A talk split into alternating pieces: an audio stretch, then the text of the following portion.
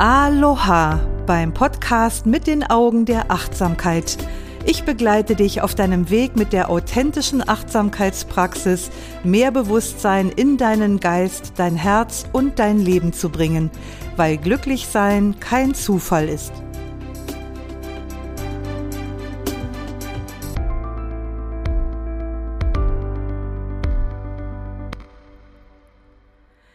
Ich grüße dich ganz herzlich zur heutigen Folge über das Thema Schlaflosigkeit. Mein Name ist Doris Kirch und ich bin die Frau mit der Leidenschaft für Achtsamkeit, die ich selbst seit 35 Jahren praktiziere und seit über 23 Jahren lehre. Bevor ich mich jetzt so richtig warm rede, hier noch ein kleiner Hinweis. Diese Podcast-Folge gibt's auch als Beitrag zum Lesen im Achtsamkeitsblog und den Link dorthin findest du in den Show Notes. Ja, das heutige Thema Schlaflosigkeit. Gehörst du auch zu denen, die sich oft schlaflos im Bett hin und her wälzen? Schlaflosigkeit ist ein Problem, das sehr viel weiter verbreitet ist, als die meisten vielleicht vermuten. Ich bin immer wieder erstaunt, wenn ich das Thema mal anschneide, wie viele Menschen mir von ihren Problemen mit Schlaf, von ihren Schlafstörungen berichten. Und mich hat's damals so ereilt mit 50, mit dem Beginn des Klimakteriums. Da war es schlagartig vorbei mit meinem guten Schlaf. Und das hat sich zwar jetzt einigermaßen wieder eingependelt, aber ich kenne durchaus immer noch so die Nächte, wo ich mich eben hin und her wälze und einfach nicht richtig in den Schlaf komme. Und wenn ich das anschneide, dieses Thema, dann staune ich immer, wie vielen Menschen es auch so geht. Und ich stelle auch fest, was ich sehr interessant finde, das scheint auch keine kein altersspezifisches Problem zu sein, weil alte Leute berichten mir davon genauso auch wie junge Leute. Das hat mich also ziemlich überrascht. Ja, und auch du bist vermutlich nicht zufällig bei diesem Beitrag über Schlafstörungen gelandet. Viel wahrscheinlicher ist, dass du bislang so einiges ausprobiert hast, um besser in den Schlaf zu kommen, um besser einschlafen oder durchschlafen zu können, dass du mit den Ergebnissen aber nicht so richtig zufrieden bist. Und mit der Praxis der Achtsamkeit könnte sich das Blatt tatsächlich wenden, weil der Ansatz von Achtsamkeit und ihre Wirkungsweise weit über einfache Verhaltensveränderungen hinausgehen. In diesem Beitrag jetzt erwarten dich keine endlosen Zahlen, Daten und Fakten über Schlafstörungen und Probleme und äh, ich erspare mir jetzt hier einfach auch mal so eine Diskussion über die Ursachen, über unser stressreiches, modernes Leben. Da könnte man sicherlich stundenlang drüber philosophieren, aber ich glaube, das ist jedem von uns einfach auch bekannt, wo die oder wo viele dieser Ursachen liegen. Und dafür gibt's in der zweiten Hälfte dieser Podcast-Folge einige hilfreiche Tipps zum besseren Einschlafen und Durchschlafen. Aber vor allem möchte ich natürlich das Thema Schlaflosigkeit mal aus dem Blickwinkel der Achtsamkeit beleuchten und ein wenig ergründen, ob Achtsamkeit bei Schlafproblemen hilfreich sein kann. kann. Um dir das Gefühl zu nehmen, dass du die Einzige oder der Einzige bist, der sich nachts schlaflos in den Kissen wälzt ist ein Blick in den Gesundheitsreport der DAK, also der Deutschen Angestelltenkrankenkasse, aus dem Jahr 2017 interessant. Dort ist zu lesen, dass 10 bis 30 Prozent der Deutschen an Schlafstörungen leiden. Keine Ahnung, wie die auf diese komische Zahl 10 bis 30 Prozent kommen, steht da aber tatsächlich so drin. 30 Prozent wäre schon fast ein Drittel. Und das war vor Corona und den damit zusammenhängenden Belastungen. Also ich glaube mal, dass die damaligen Werte heute wesentlich höher sein dürften. Ja, und warum? Naja, es sagt einem schon der gesunde Menschenverstand, dass sich globale Krisen wahrscheinlich nicht gerade schlaffördernd auswirken. Und zum anderen höre ich in der letzten Zeit eben auch immer häufiger von Schlafproblemen. Und das lässt mich vermuten, dass wir es derzeit mit einem recht verbreiteten Phänomen haben. Also das ist nichts, wo du denkst, oh Gott, ich bin die Einzige, die hier nicht schlafen kann. Ich muss wirklich sagen, als mich das damals ereilte, so mit ähm, Beginn der Wechseljahre, da habe ich so gedacht, dass ich irgendwie die Einzige bin, die damit ein Problem hat, bis ich dann eben gemerkt habe, oh nein, damit bin ich in allerbester Gesellschaft. Was ist eigentlich eine Schlafstörung? Ab wann spricht man von einer Schlafstörung? Wie definiert sich das? Das ist eigentlich recht kurz gesagt. Die Mediziner sprechen von einer Schlafstörung, wenn jemand mindestens über einen Monat hinaus in drei oder mehr Nächten pro Woche keinen erholsamen Schlaf findet.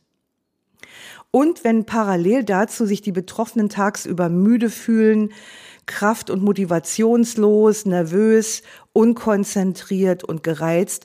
Und wenn du mit dem Thema Schlaflosigkeit zu tun hast, dann kennst du das wahrscheinlich auch sehr gut aus eigenem Erleben, wie ja, wie unglücklich man sich tagsüber fühlen kann, wenn man nicht wirklich ausgeschlafen ist, wenn man nicht wirklich richtig Erholung im Schlaf finden konnte. Ja, und was sind die Ursache von Schlafproblemen? Also wie gesagt, ich werde da jetzt nicht sehr in die Tiefe einsteigen. Und das ist auch wirklich, wie man so schön sagt, multifaktoriell. Das heißt, was die Nachtruhe raubt, kann ganz viele Gründe haben. Also die häufigsten Ursachen sind seelische Belastungen zum Beispiel, irgendwas, was einem ja auf der Seele liegt, was einen bedrückt es können auch organische Erkrankungen sein. Es kann auch die Ursache in einem ständigen Arbeiten an der Grenze der Leistungsfähigkeit liegen oder dass wir permanent über die Grenze unserer Leistungsfähigkeit hinausgehen. Die Ursache kann in andauernden Stress- und Belastungssituationen liegen. Also ich kenne einige ähm, Personen, die demenzkranke Elternteile, also entweder ein oder sogar beide noch pflegen und sich darum kümmern. Und das sind wirklich Zeiten von ganz, ganz enormer Belastung. Oder ich denke zum Beispiel an die Lockdown-Zeiten, wo die Eltern ihre Kinder beschulen mussten. Das hat auch zu enorm viel Stress im eigenen Hause geführt. Ja, und eine weitere Ursache kann natürlich auch ein ungünstiges Schlafverhalten sein. Da komme ich später nochmal drauf. Schlaflosigkeit kann aber auch altersbedingt sein. Also zum Beispiel weiß man, dass ältere Menschen oft, nicht immer, aber oft schlechter schlafen und es kann hormonell bedingt sein. Und wie ich schon gesagt habe, sind vor allem wir Frauen mit dem Phänomen vertraut, dass der Beginn des Klimakteriums oft gleichzeitig auch das Ende des guten Schlafes einleitet. Und dann kann es auch passieren, dass es für Schlafstörungen gar keine erkennbare Ursache gibt. Also gut, das kann dann immer noch aus dem Körper heraus entstanden sein. Aber ich höre auch immer wieder mal von Menschen, die sagen, ich arbeite nicht übermäßig, ich habe keine psychischen Belastungen, ich bin gut gestellt, es geht mir gut, ich weiß überhaupt nicht, warum ich nicht schlafen kann. Also auf den ersten Blick nicht erkennbar, manchmal, manchmal hilft dann einfach eine medizinische Untersuchung weiter. Ja, und das ist dann, wenn man keinen Grund erkennt, dann schlafen die Betroffenen häufig schlecht ein, sie werden nachts immer wieder wach, fühlen sich am Morgen müde, zerschlagen, gerädert. Und das ist so ein Zustand, der auch im Tagesverlauf dann oft nicht besser wird. Also man fühlt sich den ganzen Tag über, ja, eben wie gerädert oder zerschlagen.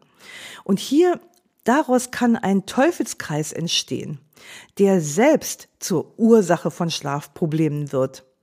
Nämlich die Angst, in der kommenden Nacht wieder nicht in den Schlaf zu finden, das kann selber zum Problem werden.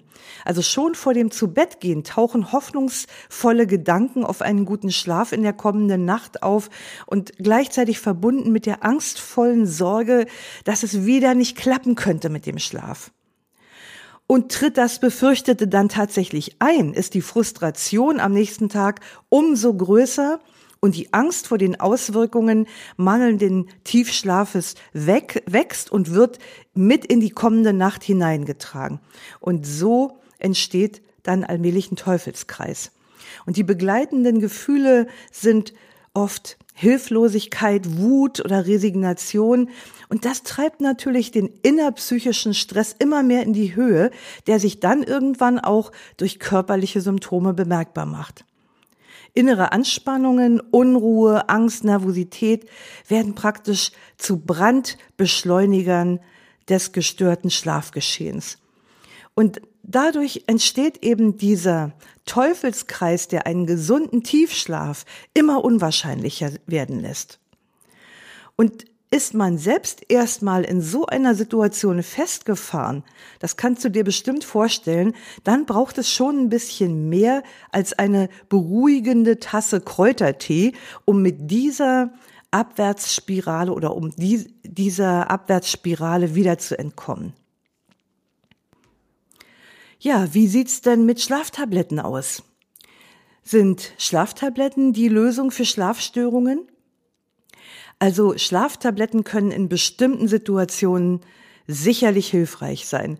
Jemand, der von mehreren schlaflosen Nächten zermürbt ist, wird acht Stunden ununterbrochenen Tiefschlafes als wahren Segen empfinden. Aber Schlaftabletten sollten ganz klar die Ausnahme sein. Also abgesehen von einer gewissen unangenehmen Benommenheit am nächsten Morgen, die sich bis in den Vormittag hineinziehen kann, weiß ich aus eigener Erfahrung, habe ich selbst mal probiert und selbst mal erfahren. Mal abgesehen davon erfreut der Blick in den Beipackzettel auch nicht, denn die Liste der unerwünschten Nebenwirkungen und Begleiterscheinungen ist wirklich schon erschreckend lang. Und zudem ist die Wirkung von Schlaftabletten auch nicht nachhaltig, denn sie verbessern weder das Schlafverhalten als solches, noch beseitigen sie die der Schlafstörung zugrunde liegenden Ursachen. Und nach dem Absetzen der Tabletten ist die Schlafqualität häufig noch schlechter als vor deren Einnahme. Und das wiederum führt zum erneuten Griff nach Tabletten und schwupps haben wir den nächsten Teufelskreis im Zusammenhang mit Schlaflosigkeit. Ja, wie sieht's denn nun mit der Achtsamkeit aus? Ist die Achtsamkeit ein Allheilmittel gegen schlaflose Nächte? Also leider muss ich dir sagen, nein ist sie nicht, um die Pointe mal vorne wegzunehmen. Aber dennoch sind die Auswirkungen von Achtsamkeit auf das Schlafgeschehen ganz interessant. Achtsamkeit ist kein Zaubermittel für einen erholsamen Schlaf. Und bevor man sich die Wirkungen der Achtsamkeitspraxis zunutze macht, sollte das Schlafproblem auf jeden Fall auch medizinisch abgeklärt werden, weil möglicherweise ist die Schlafstörung ja die Folge eines Mangelzustands an bestimmten Vitaminen, Mineralstoffen, Spur, Spurenelementen oder auch Hormonen. Oder vielleicht liegt der Schlafstörung auch eine organische Störung oder sogar eine Erkrankung zugrunde. Und Parallel dazu sollte auch ein Blick auf die Lebensgestaltung und die Lebensumstände nicht ausbleiben.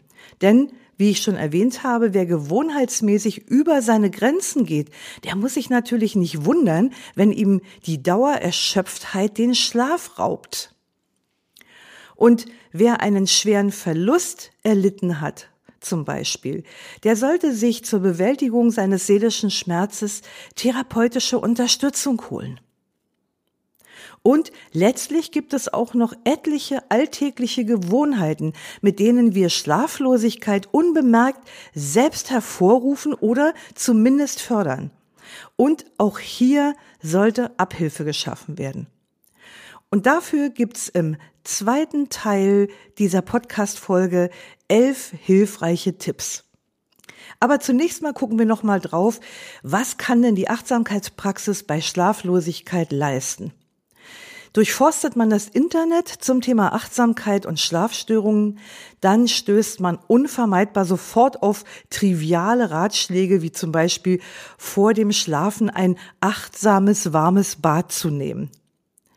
Also bestenfalls sind solche Ratschläge nur banal, aber schlimmstenfalls sind sie sogar kontraproduktiv. Habe ich jetzt gesehen auf einer Webseite, da hieß es zum Beispiel in der Überschrift, mit Achtsamkeit zu entspanntem Schlaf, Doppelpunkt, bekämpfe innere Unruhe. Ja, dachte ich, da haben wir es wieder, ne? dieses völlig falsche Verständnis von Achtsamkeit. Denn alles, was wir bekämpfen, was wir wegschieben und nicht wahrhaben wollen, was wir nicht haben wollen, das feuert unser Stresssystem an und hält den Stresspegel hoch. Und dieser Kampfmodus, in dem wir dann sind, der verhindert erfolgreich, dass wir uns entspannt und vertrauensvoll in die Arme des Schlafes fallen lassen können. Die traditionelle buddhistische Achtsamkeitspraxis hat hier wieder mal, wie so oft, einen völlig entgegengesetzten Ansatz. Nämlich, der Kampf wird erstmal beendet. Und die Werkzeuge dazu, die kommen wie so häufig aus den Haltungen der Achtsamkeitspraxis. Nämlich in diesem Fall jetzt hier eine Mischung aus Akzeptanz, nicht streben und sein lassen. Je mehr schlaflose Nächte wir hinter uns haben, desto mehr rückt das Thema Schlaflosigkeit unvermeidlich in den Fokus des Bewusstseins. Und ebenso manisch wie panisch kreisen die Gedanken ständig um die Nachtruhe. Und sinken wir dann endlich in die Kissen, dann wollen wir eigentlich nur noch eins, wir wollen schlafen, endlich schlafen. Aber Schlafforscher sagen, wer schlafen will, bleibt wach. Wer schlafen will, bleibt wach. Der unbedingte Wille, die Einschlaf- und Durchschlafprobleme hinter sich zu lassen, führt zu einer totalen Fixierung auf das Schlafen können. Und weil sich alles nur noch um den Schlaf zu drehen scheint, kommt es zu einer Überidentifizierung mit dem Thema und diese Kopfkirmes hält erfolgreich vom Schlafen ab. Aus Sicht der Achtsamkeitspraxis geht es aber darum, eine geistige Haltung einzunehmen, die Kampf und Druck vermeidet und eben stattdessen Akzeptanz zu praktizieren. Das bedeutet nicht, dass wir die Situation gutheißen, das kann man wohl auch kaum, sondern es bedeutet, dem Status quo dieser Situation nicht noch zusätzlich Widerstand entgegenzusetzen. Die Situation als solches ist ja schon doof genug, aber wir wollen verhindern, dass quasi aufzuladen, indem wir diesem Status quo noch zusätzlichen Widerstand entgegenbringen. Akzeptieren bedeutet anzuerkennen, dass die Dinge gerade sind, wie sie sind. Ich kann gerade nicht schlafen, so ist das.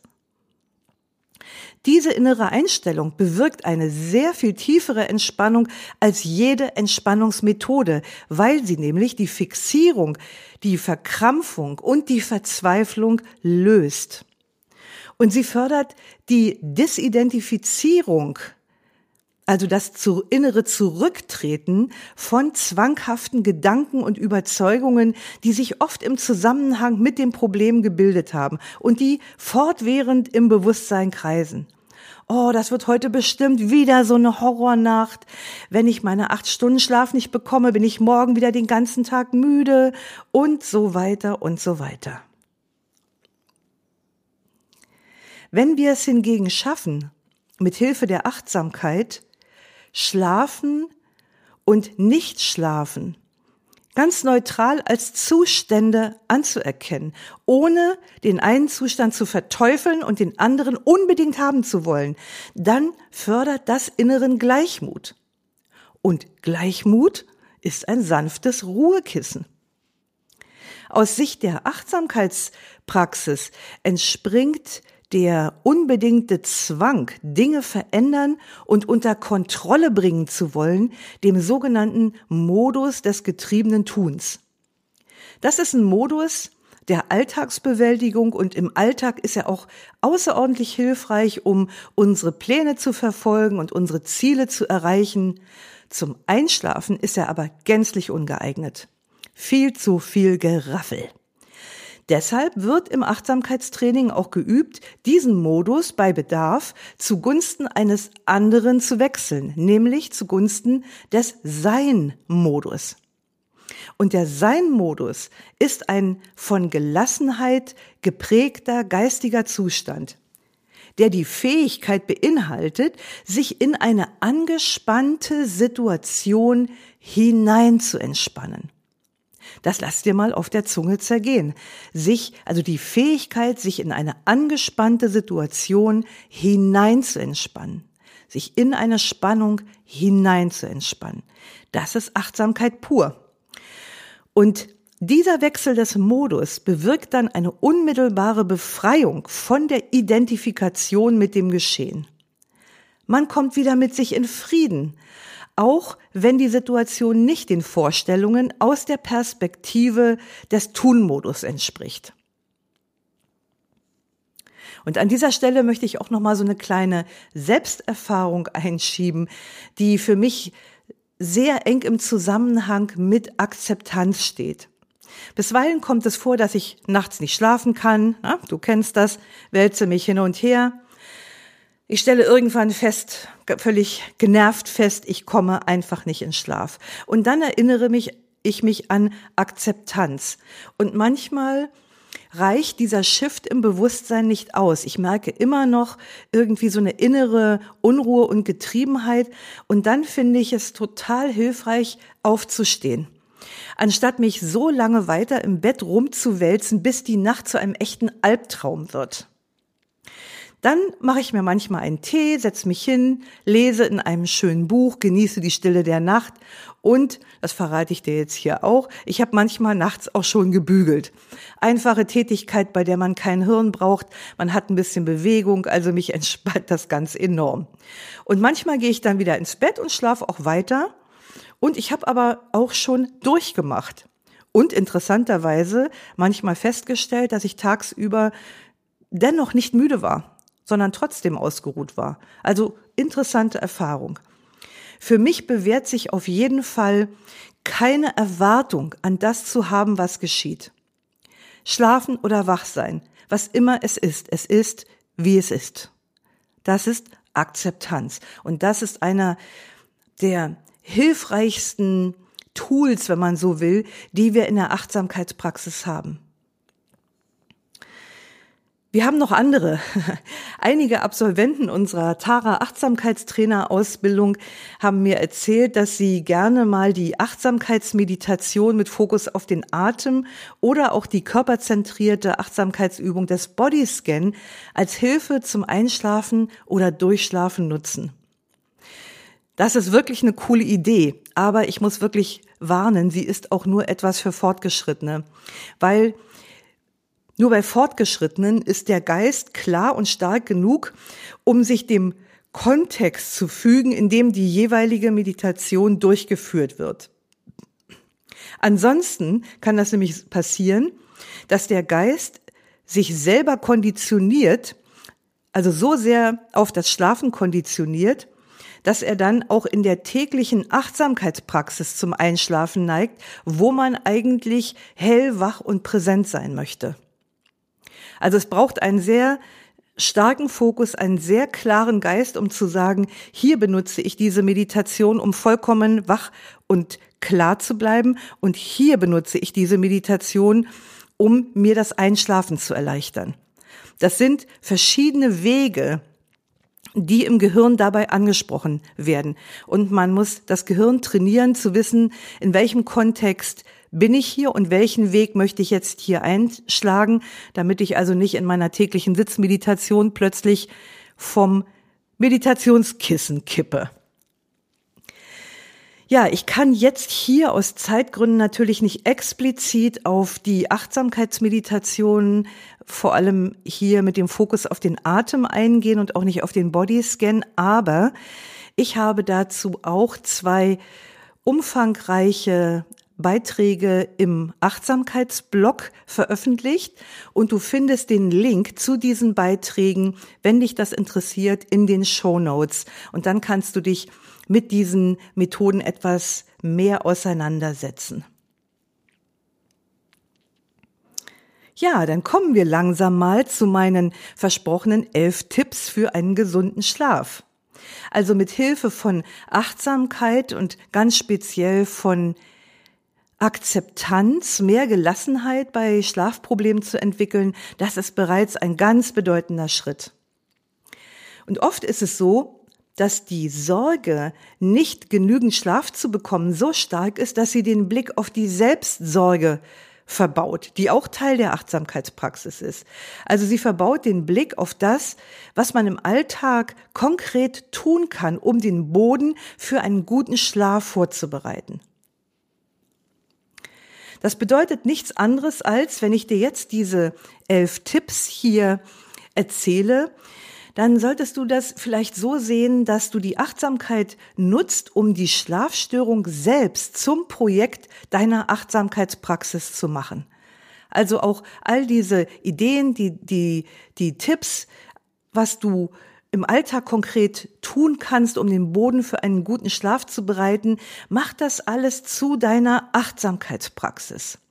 Und übrigens sind diese Tipps umso wirkungsvoller, je kreativer und spielerischer sie angegangen werden. Also mach's nicht bierernst, sondern guck einfach, dass du ein bisschen Freude hast dabei. Okay, kommen wir zum ersten Tipp, der lautet, gib dem Körper Zeit abzuschalten und sich auf den Schlaf vorzubereiten. Nach der Studie, die, die ich schon angesprochen habe, diese Studie von der DAK, schauen 83 Prozent der Befragten abends Fernsehen beziehungsweise Netflix. 83 Prozent. 68 Prozent erledigen noch private Angelegenheiten am Laptop oder am Smartphone und jeder achte kümmert sich abends vor dem Schlafen noch um geschäftliche Dinge. Und das sind echte hausgemachte Schlafstörungen. Denn der Körper braucht Zeit, um nach einem anstrengenden, hektischen Tag voller Eindrücke abschalten und sich auf den Schlaf vorbereiten zu können. Frag dich einfach, was kann ich dafür tun, den Körper dabei zu unterstützen? Der zweite Tipp. Ein schönes Schlafumfeld schaffen. Bei Menschen mit Schlafproblemen ist das Schlafzimmer oft ein Ort des Schreckens. Und das nicht nur, weil es mit Wachliegen, Grübeln, Ärger und Resignation in Verbindung gebracht wird. Oft ist der Schlafbereich auch ein echt unwirtlicher Ort mit Blick auf einen Schreibtisch oder ungebügelte Wäscheberge. Frage dich, wie kannst du deinen Schlafbereich gestalten, so dass er dich zum Entspannen, zum Wohlfühlen und eben zum Schlafen einlädt? Kannst du vielleicht mehr Ordnung schaffen, für eine warme Beleuchtung sorgen, den Raum mit Pflanzen aufhübschen oder vielleicht auch eine Duftlampe aufstellen. Frag dich einfach, wie kannst du deinen Schlafbereich gestalten, dass er einladender fürs Schlafen wird. Der dritte Tipp ist, gönn dir etwas Leichtes zum Abendessen. Ja, ja, ich weiß aus eigener Erfahrung, das ist manchmal leichter gesagt als getan. Wenn man den ganzen Tag unterwegs gewesen ist, dann kommt man abends total ausgehungert nach Hause und wenn dann nicht eine Tiefkühlpizza in den Ofen fliegt, dann wird erstmal gekocht und ordentlich gegessen. Und ich weiß aus eigener Erfahrung, wenn ich dann so viel Hunger und so viel Appetit auf einmal habe, dass ich viel zu schnell esse und meistens auch viel mehr esse, als es mir eigentlich gut tut.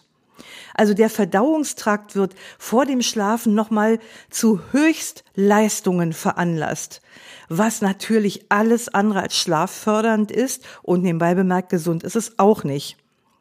In der traditionellen chinesischen Medizin heißt es, eine Gemüsesuppe am Abend fördert Gesundheit und guten Schlaf. Jetzt kommt wahrscheinlich wieder, ja, ja, Gemüsesuppe. Gemüsesuppe ist nicht mein Ding. Aber bestimmte Dinge kann man sich vielleicht auch angewöhnen oder antrainieren, wenn man merkt, dass es einem dafür an anderer Stelle besser geht. Dass man also das Mittagessen die Hauptmahlzeit ähm, sein lässt. Was ich manchmal mache, mache ich auch nicht immer, mache ich aber manchmal und ich mache es sehr gerne. Ähm, ich habe ein, ein ganzes Kontingent an verschiedenen Gemüsesuppen und Gemüsecremesuppen entwickelt. Man mag ja auch nicht immer das gleiche essen. Dass ich, wenn ich die koche, dann gleich eine größere Portion vorkoche und die esse ich dann manchmal zwei Tage, manchmal, wenn ich richtig drauf abfahre, auch drei Tage hintereinander abends. Oder ich friere die einfach portionsweise ein und wenn ich weiß, dass ich den ganzen Tag nicht da bin und erst abends wieder nach Hause komme, dann hole ich die schon morgens aus dem Gefrierfach, die Packung, lass die stehen und abends, wenn ich komme, muss ich das nur noch warm machen. Und ich merke dann auch, dass mir das reicht. Also es geht ja nur darum, den Hunger zu besänftigen und der ist besänftigt, wenn der Magen voll ist mit einer warmen Gemüsesuppe. Und warme Gemüsesuppe wirkt tatsächlich schlaffördernd, belastet nur minimal den Verdauungstrakt und ist in jeder Hinsicht gesundheitsfördernd. Am besten sollte man eigentlich nach 18 oder 19 Uhr gar nichts mehr essen. Und viele fangen dann erst so um 19 oder 20 Uhr an zu kochen. Das sind natürlich alles Sachen, die nicht förderlich für einen guten Schlaf sind. Kommen wir zum Punkt 4. Da muss ich mich wahrscheinlich jetzt gerade ganz warm anziehen, denn er lautet, das Feierabendbier oder das Glas Rotwein am Abend durch Kräutertee zu ersetzen. Nein, drück jetzt bitte nicht die Austaste, sondern hör mal noch weiter zu. Es könnte hilfreich für dich sein. Alkohol wird ja von vielen Menschen genutzt, um sich zu entspannen, um zur Ruhe zu kommen und die nötige Bettschwere zu forcieren.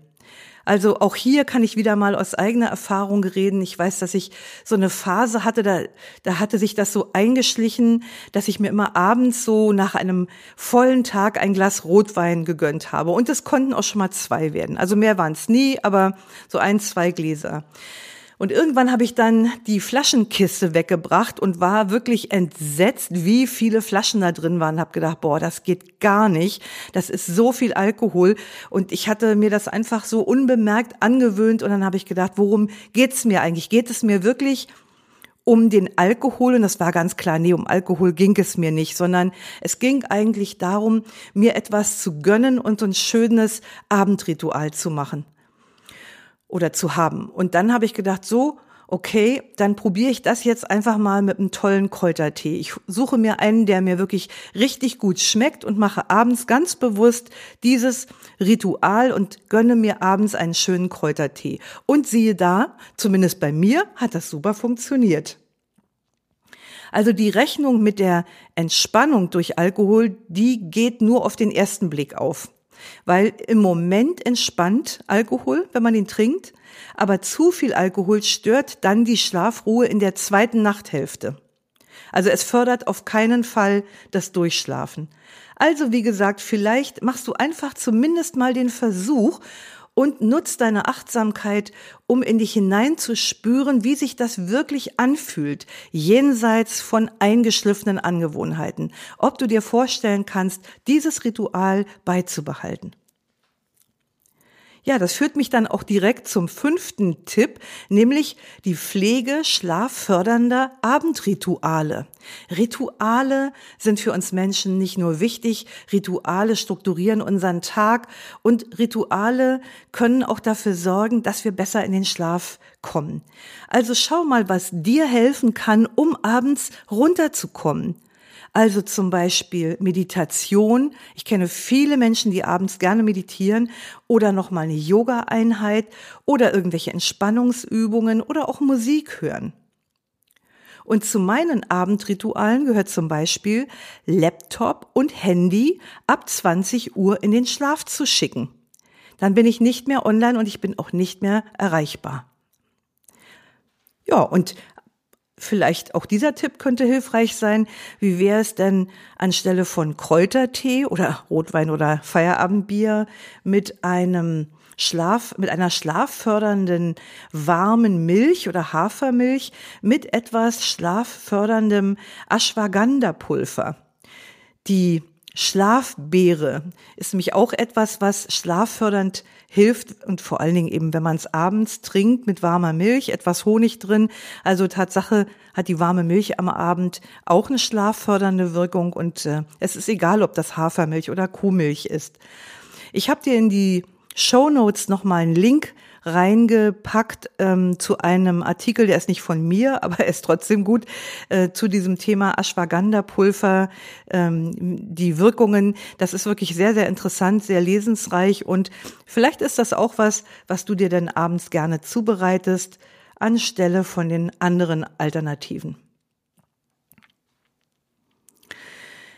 Mein sechster Tipp lautet, schick die äußere Welt in die Nachtruhe. Also um abends zur Ruhe zu kommen, solltest du auf alles verzichten, was irgendwie emotionalisierend wirken kann, was also die Emotionen irgendwie anregt. Das heißt also abends, das mache ich zum Beispiel auch, keine Telefonate mehr ab 20 Uhr, auch nicht mehr chatten und auch nicht zocken. Das betrifft mich jetzt nicht, aber Trotzdem für die, die das sonst gerne mal machen abends, nicht mehr zocken und auch keine Social-Media-Kanäle mehr checken am Abend. Also wenn du dir das vornimmst, ab 20 Uhr ist Schicht im Schacht, könnte sich das sehr hilfreich auf deinen Schlaf auswirken. Mein Tipp 7 ist auch etwas gewöhnungsbedürftig möglicherweise, denn er lautet Lesen statt Fernsehen. Dramen, Krimis und Co. triggern eben Emotionen und wie schon gesagt, ist das nicht förderlich für die Schlafbereitschaft. Und ebenso wenig hilfreich ist auch das Einschlafen vor dem Fernseher, denn bereits ein kurzes Wegnicken stört den wichtigen sogenannten Schlafdruck. Und oft ist danach kein Einschlafen oder Durchschlafen mehr möglich. Aber versuch's mal mit einem guten Buch am Abend, weil das ist auch so eine Erfahrung von mir. Ein, nochmal in einem schönen Buch zu lesen, ist für mich zumindest ein schöner Begleiter in den Schlaf. Der achte Tipp lautet Melatonin gegen Schlaflosigkeit. Immer öfter höre ich in letzter Zeit von den guten Wirkungen von Melatonin. Und ich habe das selbst mal ausprobiert und war wirklich sehr überrascht von der guten Wirkung. Melatonin ist ein Hormon, das unseren Schlaf-Wach-Rhythmus reguliert. Und das gibt ganz viele frei verkäufliche Melatoninpräparate und eines sogar in Form von lecker schmeckenden Gummidrops, die kurz vor dem Zubettgehen eingenommen eine echt wirkungsvolle Einschlafhilfe sind. Und unter anderem bin ich da drauf gekommen, als ich mal so mit jungen Leuten im Gespräch war, alle so um die 25 und Tatsache, viele von denen hatten Tatsache mit Schlafproblemen zu tun. Und die haben sich über Melatonin ausgetauscht, über ihre Erfahrungen. Und das fand ich wirklich hochgradig interessant. Ja, ich höre das hier und da und vielleicht ist das ja vielleicht für dich auch ein gangbarer Weg. Mein neunter Tipp lautet Powernapping statt Mittagsschlaf. Das liegt auf der Hand. Wer nachts schlecht schläft, der ist tagsüber natürlich oft müde. Und da ist es sehr reizvoll, ein kleines Mittagsschläfchen einzuschieben. Aber sehr sinnvoll ist das nicht, weil das den Schlaf-Wach-Rhythmus durcheinander bringt. Aber ein Power-Napping hingegen kann hilfreich sein, um frische Energie zu tanken. Und auf das Powernapping kann ich hier jetzt auch nicht intensiver eingehen, aber ich habe auch hier in die Show Notes einen interessanten Link reingepackt, wenn du etwas mehr darüber wissen willst, was Powernapping ist und wie du das machst. Punkt 10 heißt nachts für Dunkelheit sorgen. Lichtverschmutzung, also die permanente Beleuchtung, vor allem in Städten, gilt als eine der Hauptursachen für Schlafstörungen. Und deshalb ist es hilfreich, wenn du möglichst in völliger Dunkelheit schläfst. Also Schlafforscher haben herausgefunden, dass selbst geringe Beleuchtung im Schlafbereich immer noch sich schlafstörend auswirkt. Also am besten in völliger Dunkelheit schlafen und wo das durch äußere Umstände nicht möglich, äh, nicht möglich ist, leistet eine Schlafmaske vielleicht gute Dienste. Und der letzte Punkt, der elfte Tipp von mir. Lerne Stress durch Achtsamkeit zu bewältigen. Wissenschaftliche Studien zeigen, ein Achtsamkeitstraining zur Reduzierung von Stress verbessert auch die Schlaf Schlafqualität. Denn Achtsamkeit fördert Selbsterkenntnis, Achtsamkeit verbessert die Beziehungen zu uns selbst und zu anderen und Achtsamkeit fördert auch Selbstakzeptanz und Selbstsorge. Und all diese Faktoren begünstigen eine emotionale Stabilität, begünstigen innere Ruhe, Gleichmut und Gelassenheit, also die besten Voraussetzungen für einen gesunden und erfrischenden Schlaf. Also vielleicht schaust du dich mal nach dem nächsten Achtsamkeitstraining um. Vielleicht besuchst du aber auch eins bei mir. Auch dafür packe ich dir einen Link in die Show Notes. Ja, last but not least nochmal vielleicht eine kurze Bemerkung zu den wissenschaftlichen Studien. Das fand ich auch ganz interessant. Auch dazu hast du einen äh, Link in den Show Notes. Wissenschaftliche Studien zeigen keine signifikant nachweisbaren Verbesserungen des Schlafverhaltens. Aber die Teilnehmer der Studie sagen, dass sie nach einem Achtsamkeitstraining sehr viel besser mit schlaflosen Zeiten in der Nacht umgehen können. Das heißt also, sie haben ihre innere Haltung dazu geändert. Es stresst oder nervt sie nicht mehr. Sie können das mehr akzeptieren, dass es ist, wie es ist. Und ich denke, dass sich auch diese Akzeptanz, diese Ruhe und Gelassenheit natürlich wiederum auf das ganze Schlafverhalten positiv auswirkt. Also das ist auch mal ganz interessant, mal in diese Studien reinzugucken. Ja, voll der fette Beitrag hier heute, aber dennoch bin ich jetzt am Ende. Wie immer freue ich mich, wenn du mir eine einen Kommentar hinterlässt auf Facebook oder auf Instagram oder du kannst das ja seit kurzem auch direkt bei diesem Beitrag auf unserer Webseite machen. Du hast wahrscheinlich schon festgestellt, es gibt diese Auflistung nicht mehr auf unserer Webseite, sondern jeder Podcast-Beitrag ist jetzt ein eigener Beitrag für sich. Und ja, wenn du mir da deine Gedanken hinterlassen möchtest, dann freue ich mich total und freue mich auch schon wieder auf die nächste Folge.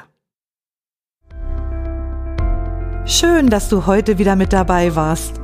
Lausche, lerne, liebe und lass uns mit Leichtigkeit leben. Bis nächste Woche, deine Doris.